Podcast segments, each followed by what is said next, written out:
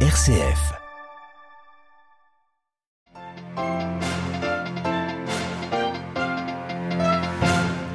Levé de rideau sur la COP 28 à Dubaï, une nouvelle conférence sur le climat et beaucoup d'interrogations. En cette première journée, un fonds de compensation des pertes et dommages climatiques dans les pays vulnérables a été adopté.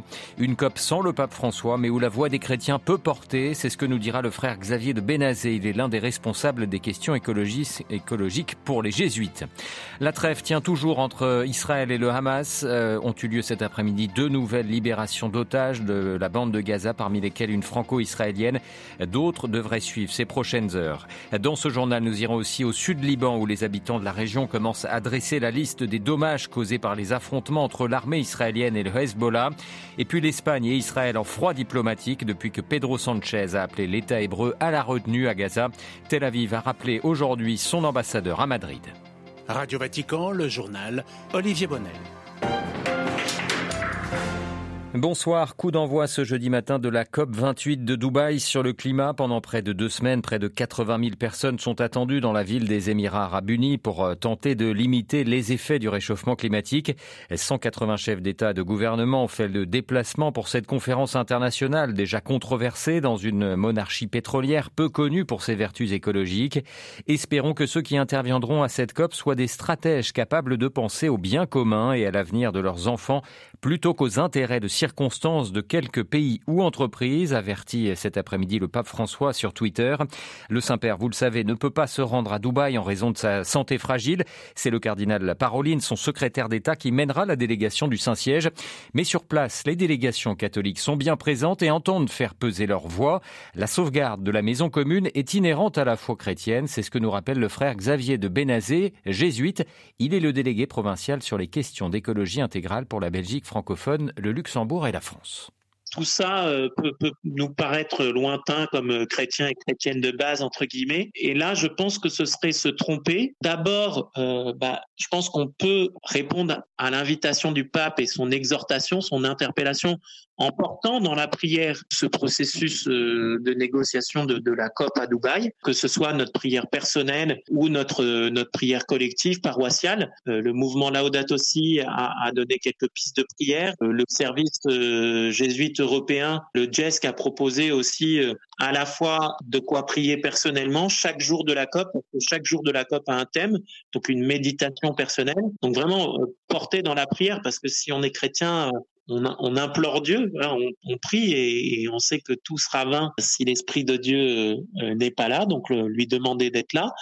Et puis après, euh, peut-être, puisqu'en en regardant la COP 28, ben, se dire euh, petit qu'on est, est-ce que est-ce qu'on va écrire aux représentants de notre ville, euh, à notre député, pour lui demander une action à la hauteur? Mais voilà peut-être une manière de s'engager à la suite du pape espérer que cette COP soit à la hauteur de notre, de notre dignité humaine. Des propos recueillis par Marine Henriot, notre envoyé spécial à Dubaï. Et première annonce concrète faite cet après-midi depuis les Émirats, l'annonce de la création d'un fonds de compensation des pertes et dommages climatiques dans les pays vulnérables. Un engagement pris lors de la COP organisée l'an dernier à Sharm el-Sheikh en Égypte. On ne sait pas encore en revanche à quelle hauteur le fonds sera abondé. Pour l'instant, plusieurs centaines de millions de dollars sont promis. À la une de l'actualité euh, internationale également la trêve qui tient toujours entre Israël et le Hamas. Deux otages israéliens ont été remis cet après-midi au comité international de la Croix-Rouge, parmi lesquels Mia Shem, une franco-israélienne de 21 ans. D'autres libérations pourraient suivre dans la soirée. La situation humanitaire reste, elle, critique dans la bande de Gaza. De nouveau dans la région, le secrétaire d'État américain Tony Blinken a demandé à Benjamin Netanyahu aujourd'hui de protéger les civils dans le sud de Gaza si les combats devaient reprendre dans les prochaines heures. Le chef de la diplomatie américaine qui a aussi exhorté la justice israélienne à traduire les colons extrémistes qui commettent des actes de violence contre les Palestiniens en Cisjordanie. À propos de violence, trois personnes justement ont été tuées ce matin et six autres euh, blessées dans une attaque sur un, un arrêt de bus à Jérusalem. Attaque menée par deux Palestiniens affiliés au Hamas et revendiquée par le mouvement islamiste. Dans ce contexte explosif, Israël a annoncé le renforcement de son dispositif policier et militaire ainsi que la poursuite de la distribution d'armes aux civils israéliens. À Jérusalem, Valérie Ferrand.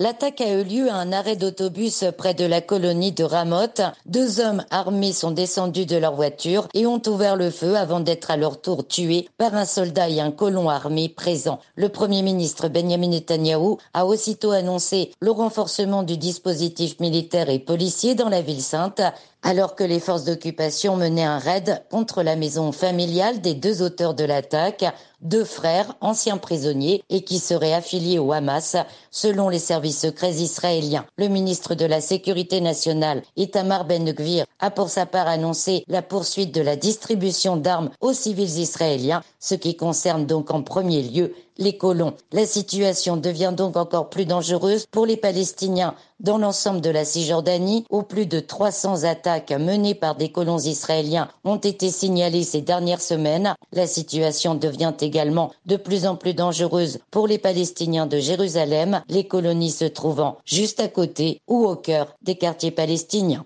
Jérusalem, Valérie Ferron, Radio Vatican. Et un pays suit ce conflit avec angoisse, c'est le Liban voisin, puisque le front sud est le théâtre d'affrontements continus depuis plusieurs semaines entre le mouvement chiite Hezbollah et l'armée israélienne. La trêve dans la bande de Gaza a aussi fait baisser la tension euh, localement et permis aux habitants du sud Liban d'inspecter leurs biens et aux autorités libanaises de commencer le recensement des dégâts. À Beyrouth, Paul Ralifé. L'ampleur des destructions recensées dans la zone frontalière témoigne de la violence des combats sur ce front de 120 kilomètres. Le recensement auquel ont procédé les autorités libanaises dans une quarantaine de localités montre que 2000 habitations ont été endommagées par les bombardements israéliens, dont 60 ont été totalement détruites. Trois importants réservoirs d'eau alimentant plusieurs localités, des infrastructures photovoltaïques, 75 voitures et des engins agricoles ont également été détruits. Les ministères de l'Agriculture et de l'Environnement ont recensé la perte de 40 000 oliviers le long de la ligne de démarcation et la destruction par les flammes d'au moins 450 hectares de forêts et de vergers dans le seul secteur occidental de la frontière. L'armée libanaise va procéder à des prélèvements d'échantillons de terre et d'eau dans la zone frontalière pour déterminer le taux de pollution dû au phosphore blanc utilisé par l'armée israélienne dans certaines munitions. L'utilisation de cette arme, prohibée par des conventions internationales, a été confirmée le 31 octobre par Amnesty International et par une enquête du quotidien francophone L'Orient le Jour. Paul Khalife, Beyrouth, RFI pour Radio Vatican. Et toujours en lien avec ce conflit, l'Espagne, elle n'a pas ménagé ses critiques devant l'offensive israélienne de ces dernières semaines à Gaza.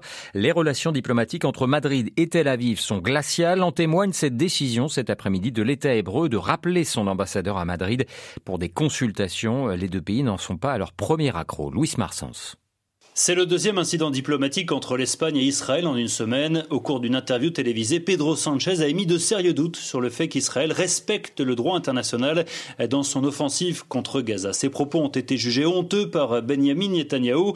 Il a convoqué l'ambassadrice d'Espagne en Israël. L'État hébreu a dans le même temps rappelé à Jérusalem son ambassadrice. Israël continuera d'agir en accord avec le droit international jusqu'à ce que tous les otages soient libérés et que le Hamas disparaisse, a réagi Eli Cohen, ministre israélien des Affaires étrangères la semaine dernière, déjà, le voyage de Pedro Sanchez au Proche-Orient avait déclenché une crise diplomatique. Ce dernier avait annoncé que l'Espagne serait prête à reconnaître un État palestinien si l'Europe n'adoptait pas une position commune. Depuis le 7 octobre, l'Espagne est l'un des pays les plus critiques en Europe vis-à-vis d'Israël. Les ministres issus de la gauche radicale refusent de qualifier le Hamas de groupe terroriste. Ils prennent fait et cause pour la Palestine, à l'image d'une grande partie des Espagnols historiquement proches de la cause palestinienne. Barcelone, Luis Marsens pour Radio Vatican.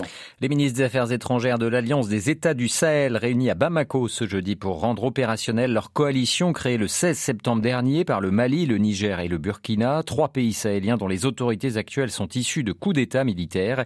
Cette alliance est avant tout un pacte de défense commune entre les trois pays, mais ils ont également annoncé vouloir renforcer leurs échanges économiques. Et puis ce 30 novembre est la fête de Saint-André, le saint patron de l'Église de Constantinople et du patriarcat écuménique à cette occasion, le pape François a adressé un message au patriarche écuménique de Constantinople, Bartholomé, message dans lequel le pape se réjouit du chemin de réconciliation et de fraternité emprunté par Rome et par Constantinople. Le pape qui rappelle dans ce message également l'importance de la prière commune pour que cesse, je cite, la clameur des armes qui n'apporte que mort et destruction. Plus de détails à retrouver sur notre site vaticannews.va.